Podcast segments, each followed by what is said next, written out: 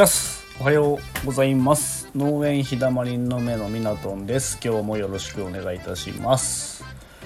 えー、ようやく田植えが終わって今日から雨なんですけども、えー、今日は5月の10 16日ですね。雨なんですけど、えー、なんとか雨前に田植えが田植えを終えることができました。でえっと今日は、えー、田植え後の初期管理についてお話をしていきたいと思うんですけども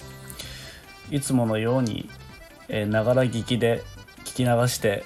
えー、聞いてもらえるのが一番なので是非最後まで聞いていただければなというふうに思います。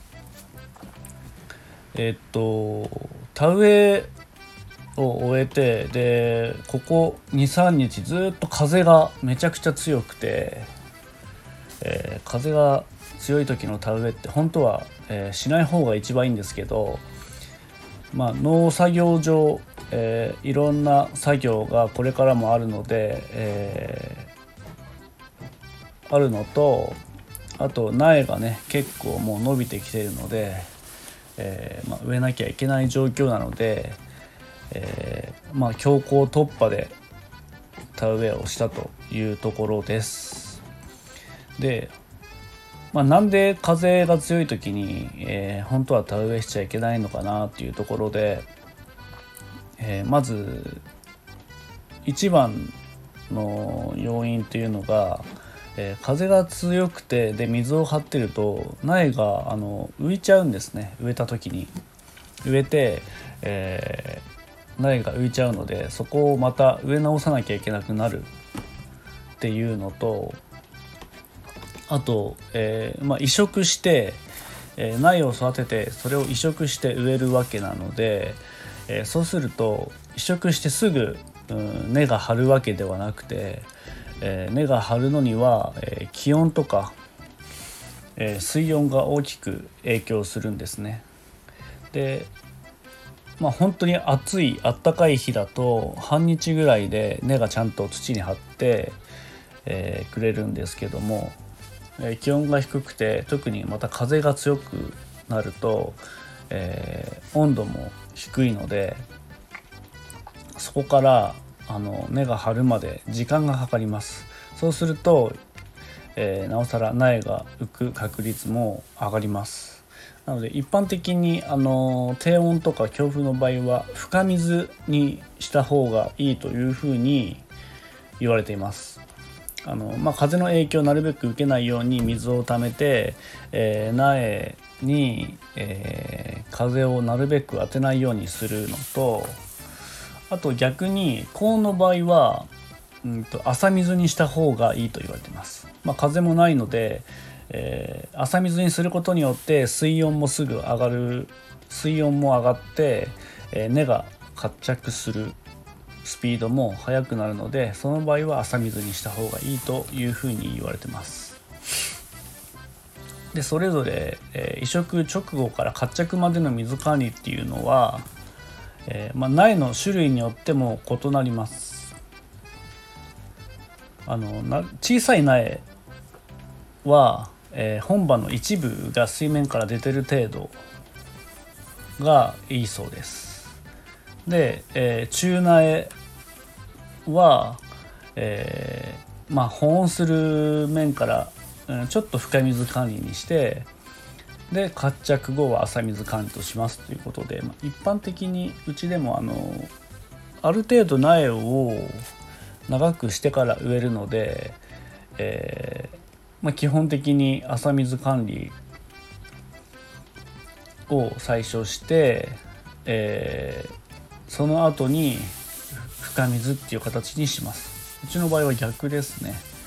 えー、ちょっとあまりにもあの、まあ、畑の畑というか田んぼの高低差があるところだと、え、高いところまで水を埋めてしまうと低いところが水をかぶっちゃうのでまあ、少し電面が出てる。4分の1ぐらい電面が出てても、えー、まあ、23日植えてから23日は朝水の状態にして、えー、ある程度活着が見込めたら、えー、水量を増やして、え、多少深水にするっていう形にしてます。でこの辺も周りの田んぼの、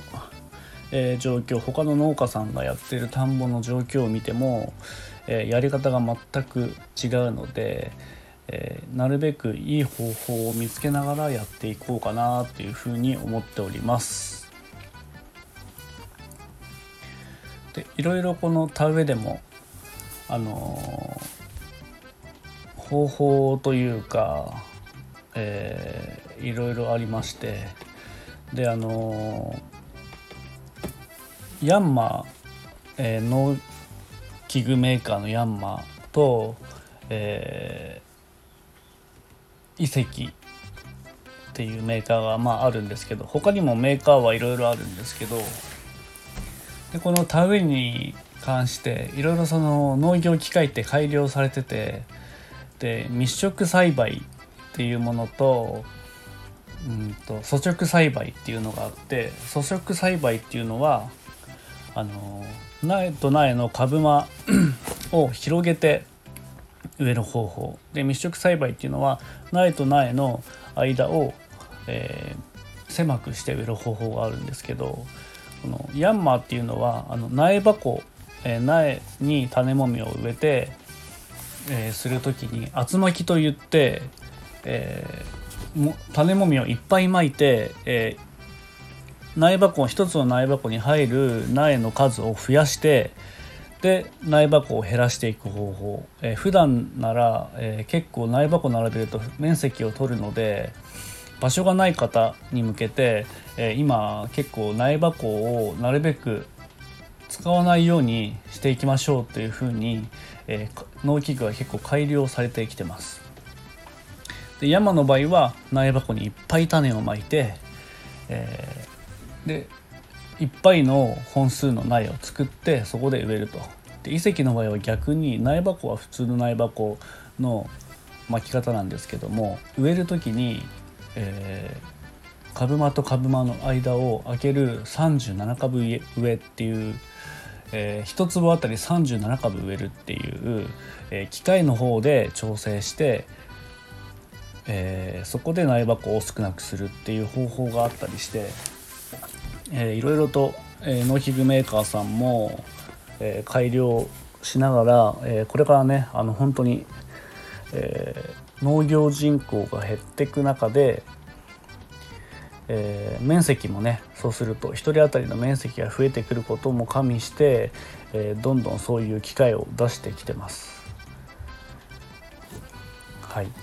で、えー、田植えをするといううちの場合はヤンマーの機械を使ってるんですけど、え、基本的に中古の機械を購入することが多いので、え、まだそこの、え対応している機械ではないのでうちの場合は普通に、え植えてる状態です。であとはまあ面積もそんなにお米を作ってる面積も少ないので、え、まだその辺は、え、苗箱を少なくしなくてもいいように、え、なってるんですけども、まあ、これからあと5年10年してくると間違いなく、え近所の農家さんも、えもうやめたりしてくると、え田んぼも集まってくると思うので、そうなってくるともう今のうちから考えておかないと厳しいのかなというふうに思っております。はい。今日は、えー、田植え後の初期管理についてお話をさせていただきました、えー、まだまだ、あの、まあ、これからえー、田植えして終わりってわけじゃなくてこれからあの栽培管理も、えー、していかないといけないので特に田んぼの場合は水管理が一番え重要と言われているので、えしっかりと管理をして、えなるべくね、えいい品質のお米と、えまあ、そこに収量がプラスされれば一番いいのかなっていうふうに思います。はい最後まで聞いていただいてありがとうございました。あとあのー、まあお題じゃないですけども何か、まあ、農業関係で気になることとか、まあ、農業でなくても私個人に向けて何か質問とかあればレターなどいただければすごく嬉しいです。あのまあ、こういうリスナーさんとやり取りできる環境をちょっとこれから作っていきたいなっていうふうに思ってます。なんか一方的にあの話してる、えー、だけだとなんか面白みも全然ないしこう聞いてる方とやり取りできれば、えー、すごく面白いなっていうふうに思っててるし、えー、そっちの方が自分も、えー、配信していく中で、え続けていけるかなっていうふうに思ってます。何でもいいので、えちょっとした質問、え別に特にテーマとかも何もないので聞いて、え遠慮なく聞いていただければなというふうに思っております。はいえっとあとプロフィール欄から、えー、インスタグラムとツイッターもやっておりますので普段の、えー、農業の様子だったりプライベートの様子だったりを、えー、上げております。気になる方がいらっしゃいましたら覗いていただけると嬉しいです。はい。今日はこの辺で終わりたいと思います。ありがとうございました。皆様今日も良い一日をお過ごしください。では。